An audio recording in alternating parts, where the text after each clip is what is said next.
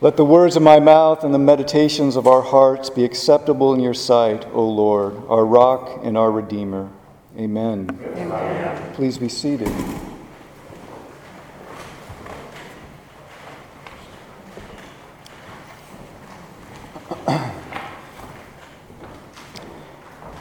I've been thinking a lot recently about what drew me here to Richmond Hill six years ago. God's call for sure and an opportunity to be a part of an amazing ministry of healing, of spiritual development, racial reconciliation, and hospitality. I don't know exactly, I didn't know exactly then what all that would entail, but it was compelling. I knew that God calls us to a radical way of life involving sacrifice and trust, and I wanted to be a part of that here. I saw something unique and amazing going on. Living in community is impossible to fully appreciate unless you've had a chance to do it yourself. Many of us know that in this room. It's countercultural for sure, radically different from the way that I lived my life up until about five and a half years ago. And I want to say that I'm grateful for the chance to have experienced it with you, Deborah, with Richard and Mary Lou, with Anthony Victoria and Kristen and Pam, who's not with us this evening. And Tony Martin, who lived here a few years ago, was here when I arrived. I'm grateful for the opportunity to be a part of this with you. It's been a remarkable experience. Our text for today speaks to the uniqueness of the God centered life, the God centered life of those chosen to live the way of Christ. And initially, it may sound very different from life at Richmond Hill, but I want to say that it's really not. One is monastic and the other nomadic. But the commitments are amazingly similar and good reminders for any of us seeking to follow Jesus today. The other night, the residents watched the film Nomadland together. Have any of you seen that? It's a very interesting film. I'd commend it to you. We had pizza and we sat in the lounge together and we projected the film up on the wall. I found it to be a rather sad story, but it was pointed out in a discussion that we had afterwards that it really represents all of our lives in, in a certain way because it, it speaks of the journey that we're all on.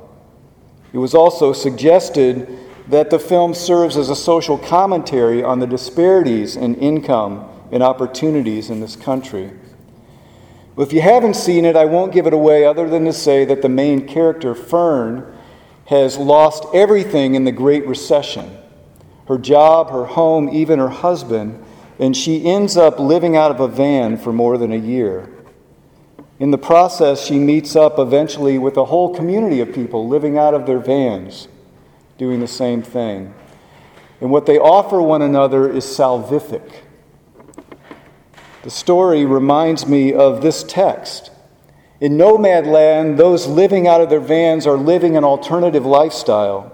They are on the road, camping out, settling for a while in one area until they're no longer welcome there, and then they move along. Many of them are shunned by their families back home and misunderstood. They appear to be misfits by the dominant culture. But who's to say that the dominant culture has it right?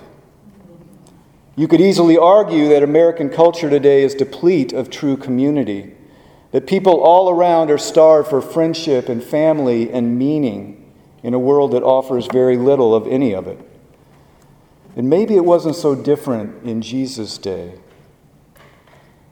Jesus offers another way He's aware, God's aware, that the world is in need of deep healing and that relationships of every kind with neighbor, with family, friend, and foe, with oneself, with the planet, and all of God's creation have been fragmented and are in need of reconciling. Jesus spoke of a kingdom or a kingdom in which everyone gets along and that all know the love and grace of God. But when Jesus spoke this good news in his own hometown, the response was, Who does he think he is? On one hand, the people recognized his wisdom, but on the other, his words and actions were dismissed. After all, they said, he's just a carpenter. We know his family. Who is he to come along among us as if he were somebody? But he is somebody. In the words of Marjorie Suchocki, he is somebody who can make us all into somebodies. Somebodies who can stand together before God in commitment to God's own kingdom of caring and love, strengthened by God's grace toward implementation of that very kingdom. But the message is rejected by those who hear it in his hometown, dismissed because of what? Jealousy? Incredulity? That someone they have always known dares to speak things to them as if they had to learn? Who knows what prompted this rejection? I remember learning in Community Trust Building Fellowship here at Richmond Hill a couple of years ago that people don't really fear change. What they fear is loss. Perhaps they sensed that they were going to have to give up something to receive the life that Jesus spoke of. Little did they know the kingdom life outshines anything that this world has to offer. Jesus was a prophet who shared the good news that God's love is at hand, that all are welcome, that forgiveness is available, that each of us are loved and cared for just as we are, that those we count as enemies are also loved by God, who makes the sun to shine and rain to fall on everyone. The same God teaches us that compassion matters more than competition, that love heals all wounds and that the broken things in this world can be made whole. In a way, it sounds simple and too good to be true. That must be what Jesus' friends and family thought. And so they, they dismissed him. A prophet is not welcome in his or her own hometown. A prophet speaks the truth before it's fully known or understood, and that can be frightening. Walter Brueggemann says that the task of prophetic ministry is to nurture, nourish, and evoke a consciousness and perception alternative to the consciousness and perception of the dominant culture around us. The prophet helps people wake up and begin to see what God sees. Another way to say this is that prophetic ministry is about repentance or a change of perception enabling others to see with new eyes. It's about seeing that the love of God is indeed at hand and among us right now. This is the mission of Christ and the mission that we're called to as well to help the world see differently and know of God's grace and mercy. Jesus sent the disciples out two by two to share that good news with everyone. There are four things that I want to mention about that sending forth that, that are found in this text that I think are important for us to remember today. The first is that Jesus recommends that we travel lightly. Jesus sent the disciples out and asked them to take nothing with them no bread, no bag, no money in their belts, not even a change of clothes. Not much is needed when our task is simply to tell others that they're loved. In fact, our things can often get in the way of what's most important. Here at Richmond Hill, we're given a couple rooms to live in. We share one kitchen. We make a commitment to live our lives without excess. It's challenging at times, but made easier because we're doing it together and we have our ba- basic needs provided. Jesus expected the same for those who went out two by two that they'd have each other, and that what they needed for the journey would be given. Which leads me to the second element of the text for us to consider today. Jesus invites each of us to be a guest. The disciples were told to receive the hospitality of others. Whenever you enter a house, stay there until you leave the place. They needn't carry bread or bag or money but Jesus expected others to receive them and provide for them. It wouldn't happen every time, but enough for their survival and so that they could continue their ministry.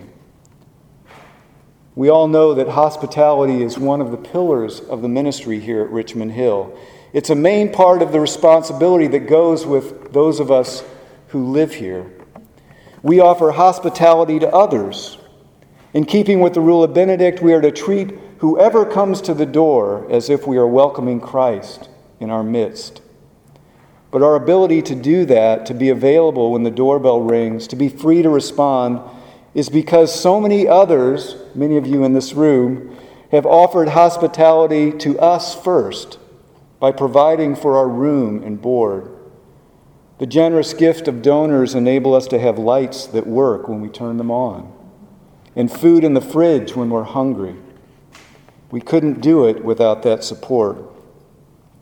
The hospita- hospitality provided to us frees us to tend to our guests and to be available to come here to the chapel three times a day, unencumbered, to pray.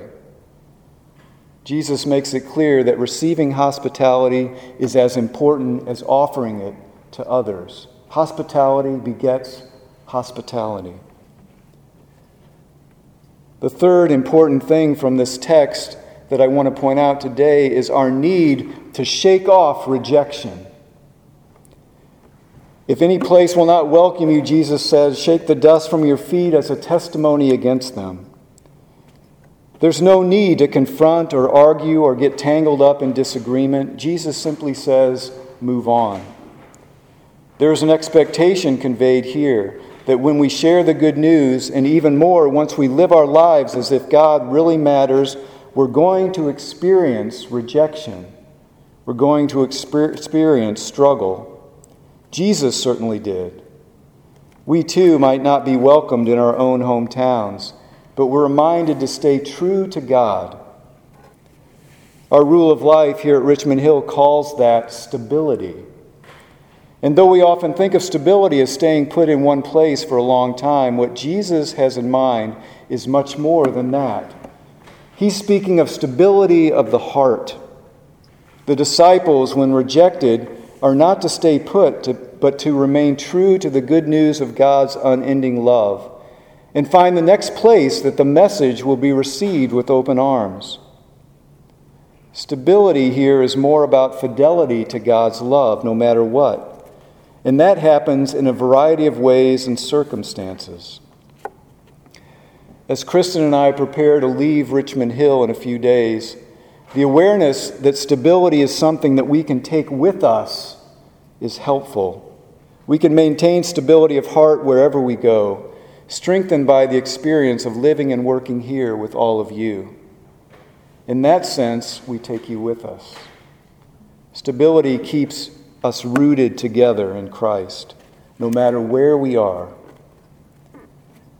Finally, at the heart of Jesus' prophetic ministry is healing. And those who follow him are meant to bring healing to the world as he did. Even in his hometown, where he was not welcomed, he laid his hands on a few sick people and cured them. And he sent out the disciples, asking that they cast out many demons anoint the sick with oil, and cure them. This world is so desperately in need of rescue. This city cries out today for continued healing. And we are here to offer that and to be a part of God's restorative work right now. So, whether we're on the move or we're staying put, let us live simply let us accept the support of others so that we can do the good work of reconciliation. Let us shake off rejection when others don't understand our call. And let us bring healing at every turn. Jesus calls us in and sends us out to share the good news with the world, to cast out the demons of injustice, and to pour healing oil on the sick. Ours is an alternative lifestyle intended to help others see and experience that God's love is real and God's love is at hand. May it be so. Amen. Amen.